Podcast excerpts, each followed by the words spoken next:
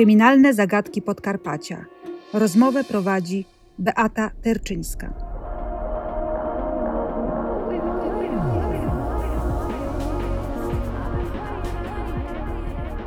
W cyklu Kryminalne zagadki Podkarpacia z profesorem Czesławem Kłakiem, polskim prawnikiem i sędzią Trybunału Stanu, rozmawiamy dziś o bulwersującym zabójstwie ciężarnej 25-latki z Dębicy. To sprawa z 2016 roku. Sprawcą okazał się szwagier młodej kobiety. Czy chęć uniknięcia odpowiedzialności za niechciane, nieplanowane dziecko była jego motywem, a może obawa przed skandalem obyczajowym? Dlaczego Grzegorz G. nie przyznawał się do winy? Zapraszamy do wysłuchania naszego nagrania, jednocześnie uzupełniając, że pod koniec ubiegłego roku Sąd Apelacyjny w Rzeszowie utrzymał wyrok dożywotniego więzienia dla sprawcy zabójstwa. Jest sierpień 2016 roku. Dębica, matka 25-letniej kobiety, zgłasza policji zaginięcie córki. Jest zaniepokojona, ponieważ y, dziewczyna była w, zaawansowanej ciąży i na lipiec miała termin porodu, a tymczasem nie daje znaku życia. Dodajmy jeszcze, że młoda kobieta mieszkała, y, nie mieszkała z rodziną, lecz wynajmowała mieszkanie. Jakie były pierwsze przypuszczenia? Co mogło się stać? Uzyskujemy informacje na temat tego, że ktoś zaginął. Naturalną rzeczą jest założenie, że osoba mogła wyjechać, zmienić miejsce zamieszkania. Zwłaszcza, że tutaj chyba nie do końca prawidłowa była relacja między rodziną a tą młodą kobietą. Tutaj w tego kontaktu nie było e, nadmiernie dużo, w związku z tym raczej można powiedzieć, że te relacje były nieprawidłowe, a e, młoda kobieta raczej izolowała się od E, od rodziny. Jakie było tego tło? Zapewne jakiś konflikt rodzinny, może brak akceptacji ze strony rodziny dla jej zachowania, może brak jakiegoś takiego głębszego porozumienia narastającego latami. Tego do końca nie wiemy.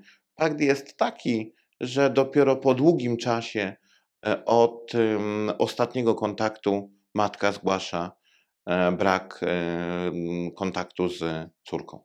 Czy takim pierwszym przełomowym momentem był y, fakt SMS-a, który matka dostała z numeru telefonu córki, z wiadomością, że ta urodziła, dziecko sprzedała, czuje się dobrze i prosi, by się z nią nie kontaktować i jej nie szukać? No, ta wiadomość musiała być na pewno dla matki zastanawiająca.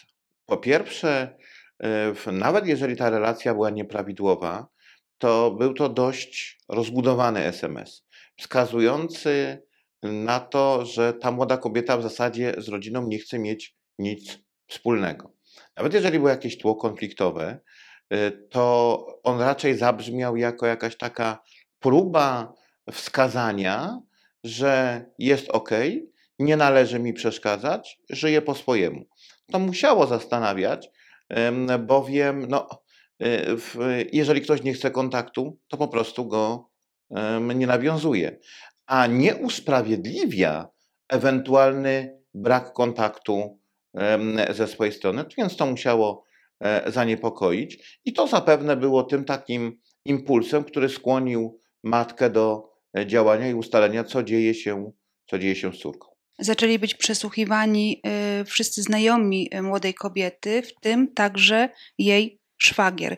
Czy już wtedy policja zaczęła podejrzewać, że to on może być sprawcą? To standardowa procedura, że w przypadku e, zaginięcia i ewentualnie podejrzenia popełnienia przestępstwa e, przesłuchuje się osobę z najbliższego kręgu zaginionej, czy też osoby, którą e, zakładamy, że mogło spotkać coś złego. Rodzina, znajomi, przyjaciele, byli partnerzy, obecni partnerzy. To zgodnie z portretem statystycznym najczęstsze przypadki działania na szkodę osoby e, bliskiej, to właśnie te wynikające z zachowania osób jej dobrze znanych, raczej nie osób przypadkowych. W związku z tym od takich osób uzyskujemy najczęściej wiedzę o ostatnich dniach, tygodniach, miesiącach życia e, danej osoby.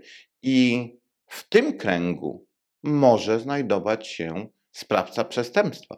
Także tego nie można wykluczyć, aczkolwiek raczej na początkowym etapie śledztwa nie zakładano, że e, to będzie ta osoba, bo gdyby zakładano, to właśnie ona powinna być przesłuchiwana, jeżeli już na końcu, po tym jak wyjaśniłaby się jej ewentualna, rola w całym zdarzeniu, a nie w początkowej fazie, więc to raczej wskazywało na to, że ten mężczyzna nie był brany pod uwagę jako ewentualny sprawca przestępstwa na szkodę tej kobiety. Wydaje się, że takim prawdziwym przełomem był listopad, kiedy to siostra e, zaginionej zgłosiła tym razem zaginięcie męża, a kilka dni wcześniej pracodawca zgłosił kradzież mienia o wartości bagatela pół miliona złotych. Czy wtedy policja zaczęła wiązać oba te przypadki, obie te sprawy i układać te brakujące ogniwa w tej układance? Tego nie dowiemy się nigdy. To tajniki pracy policyjnej, pracy operacyjnej. Niemniej jednak, jeżeli mamy do czynienia z sytuacją, w której znika osoba niewątpliwie związana z tym zdarzeniem, bo przecież przesłuchiwana, bliska, jakby nie było osobie zmarłej czy zaginionej, bo nie wiadomo, e, która z tych wersji była tutaj bardziej brana pod uwagę, czy że doszło do zabójstwa, a sprawcą jest ten mężczyzna, czy też zaginęła, a sprawcą jest osoba przypadkowa. Tego wtedy chyba jeszcze nie rozstrzygano. E, No, e, to musiało wzbudzić zainteresowanie. E, Choć chyba też jeszcze wtedy nie było jakiegoś przełomu, żeby zakładać, że to jest sprawca tego, że tej młodej kobiety nie ma, z prostego względu. Te zdarzenia raczej ze sobą nie były powiązane. Tutaj mamy ewentualnie e, działanie przeciwko mieniu, a tam mamy do czynienia z zaginięciem em, człowieka. Ale z drugiej strony jest to niewątpliwie zastanawiające i może wskazywać na to, że ktoś obawiając się na przykład ustalenia jego związku z tym zdarzeniem, postanowił dokonać zaboru mienia po to, żeby mieć środki na życie i ukryć się, zakładając, że prędzej czy później e, jego udział w e, przestępstwie zostanie ustalony. Mogło i tak być. I to na pewno powinno skłaniać do większej refleksji i skłoniło, jak się okazuje, policję. No i dzięki temu, dzięki zweryfikowaniu zachowania tej osoby, ustalono przebieg zdarzenia. W różnego rodzaju relacjach y, w mediach z tego wydarzenia czytałam, że po zaginięciu dziewczyny zniknęły również z jej konta pieniądze i sprzedany został samochód. Młody mężczyzna, y, który później przyznał się y, do kradzieży u pracodawcy, czy to było tak, że on chciał sprzedać y, te rzeczy po to właśnie, żeby mieć pieniądze i uciec za granicę? Mogło tak być, mm, że przyczyną jego zachowania była próba e, zyskania środków na życie, na ucieczkę, na jakoś zorganizowanie e, tego swojego funkcjonowania e, po tym zdarzeniu, ale mogło również być tak, że po prostu te pieniądze były mu potrzebne do zaspokojenia codziennych swoich, takich czy innych potrzeb, a może też w ten sposób starał się w, skierować śledztwo na e, niewłaściwe tory, na przykład pokazując e, jakieś tło rabunkowe, ekonomiczne e, tego zachowania, to myślę jest kwestia w, drugoplanowa, bo obojętnie co było motywem jego zachowania, w, nie ulega wątpliwości, że dopuścił się zabójstwa. No właśnie, policji udało się zatrzymać 31-letniego Grzegorza G. Czy on na początku przyznał się do tego, co zrobił? Nie, y, tutaj wersja była zupełnie inna. Dopiero w trakcie śledztwa mężczyzna przyznał się do popełnienia zarzucanego mu czynu. Początkowo przedstawiał zupełnie inną wersję zdarzenia, w zasadzie, w zasadzie eliminując jakikolwiek swój udział w tym, w tym zdarzeniu. Zasłaniał się, że nie ma żadnej wiedzy, nie wiedział, co się działo z tą kobietą, nie kontaktowała się z nim. Nawet kwestionował e, chyba e, także swój bliski z nią związek. Czyli taka typowa wersja zakładająca nic nie wiem, nic nie zrobiłem, nie mam żadnego związku, to mnie nie dotyczy. Później przyznał się, wskazał nawet miejsce, y, gdzie znajduje się ciało, ale dalej utrzymywał, że to był nieszczęśliwy wypadek, tak? No, y, trzeba zwrócić uwagę na jedną rzecz. Sprawca, który nie ma doświadczenia przestępczego, e, prędzej czy później popełni błędy. Prędzej czy później nie wytrzyma presji czasu, sytuacji, aresztu. To jednak jest zasadnicza zmiana funkcjonowania człowieka e, w zbiorowości z otwartej e, na zamkniętą. To wpływa na jednostkę i to skłania także do pewnej refleksji, w, może w kontekście chociażby tego, co jest bardziej opłacalne. E, I na pewnym etapie pojawiła się wersja taka, że nie doszło do zabójstwa, e, śmierć miała charakter nieszczęśliwy, a ta cała późniejsza mistyfikacja związana była z tym, że przeraził się, nie wiedział, jak się ma w tej sytuacji e, zachować. Oczywiście to nie zostało potwierdzone. Tu wyniki e, badań sekcyjnych, e, medykosądowych nie pozostawiły wątpliwości, że ta śmierć nie miała charakteru przypadkowego, nieszczęśliwego, naturalnego. To było zabójstwo. Zwłaszcza, że mm, do zabicia y, swojej szwagierki użył cegły i noża, więc tutaj trudno mówić o przypadku. Jaki wyrok zapadł w tej sprawie? No, tutaj ja bym się nie chciał odnosić do kwestii wyroku z jednego prostego względu. E, Istnieje jeszcze możliwość kasacji. W związku z tym e, powinniśmy się skoncentrować na kwestii następującej. Sprawca został uznany za winnym, za winnego, przyjęto, że dopuścił się zabójstwa, natomiast otwarta jeszcze pozostaje kwestia tego, czy to rozstrzygnięcie się utrzyma w obrocie prawnym. Sprawca próbował uciec z sądu? Tak, był taki e, incydent, gdzie sprawca podjął próbę ucieczki, ostatecznie się ona e, zakończyła em, niepowodzeniem. To może wskazywać na to, że jednak nie ma tutaj refleksji nad własnym zachowaniem, albo przeraziło go też perspektywa długoletniego wyroku, który mu niewątpliwie grozi. Czyli tak podsumowując, co mogło być motywem działania tego młodego człowieka? To trudne pytanie. E, Z jednego prostego względu. On sam chyba nie do końca e, zrozumiał, e, do czego, czego, do, do, czego, e, do czego doszło. To mogło być bardzo błahe, to mógł być konflikt na podłożu sytuacyjnym, ale również to mogło być związane z chęcią wyeliminowania problemu, jakim była ciężarna kobieta dla niego. To brzmi strasznie. Niemniej jednak znane są w kryminologii takie przykłady. Skandal obyczajowy, brak zrozumienia urodziny? Może nie, żyjemy jednak w czasach dość takiego posuniętego liberalizmu. To raczej, jeżeli już, to problem związany z tym, jak funkcjonować w takiej rzeczywistości. E, W e, czasy miłego wspólnego spędzania czasu się skończyły, a pojawiłaby się smu- smutna, szara codzienność z jego perspektywy.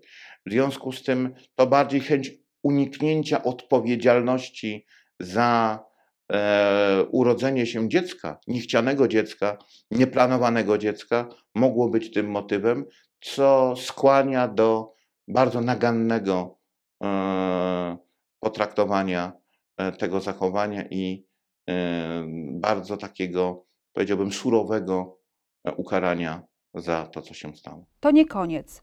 Dr Arkadiusz Szajna, kierownik Laboratorium Badań Wariograficznych z Wyższej Szkoły Zarządzania Ochroną Pracy w Katowicach, wyjaśni pewne kryminalne zagadki.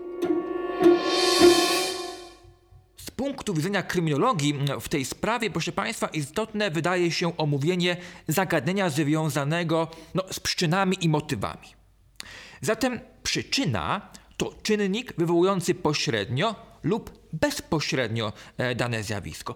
Powód danego zjawiska, zespół warunków, który wywołuje dane określone zjawisko. Można więc rzec, że przyczyna to pojęcie szersze od motywacji.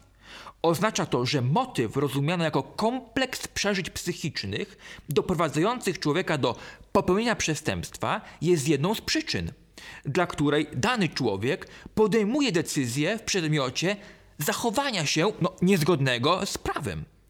Motywacja jest więc przyczyną podmiotową kształtującą zamiar sprawcy. Warto w tym miejscu wspomnieć o przyczynach socjologicznych, które są związane z wpływem środowiska, z jakim sprawca ma kontakt. Chodzi tu nie tylko o e, bezpośrednie komunikowanie się człowieka z innymi ludźmi i mm, pozostawanie pod ich wpływem, ale również o wpływy pośrednie. Możemy też wyróżnić przyczyny biologiczne, czyli takie, które są związane z funkcjonowaniem organizmu ludzkiego w sferze psychicznej czy to fizycznej.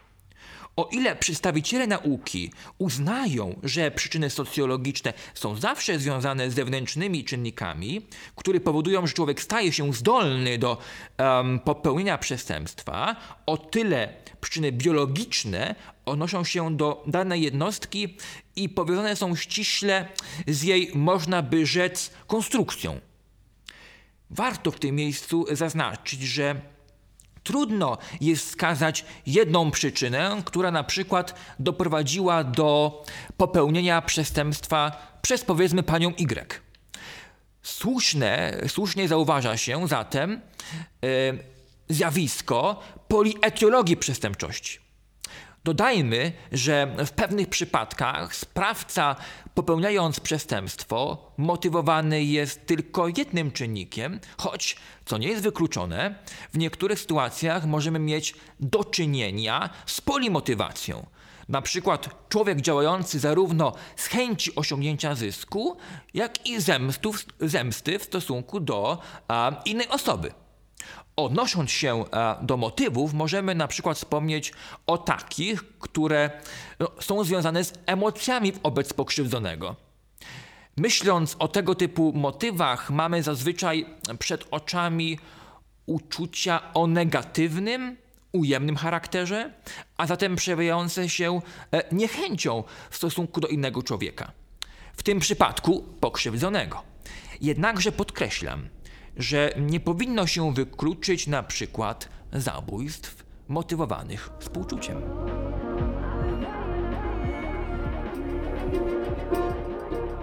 Kryminalne zagadki Podkarpacia.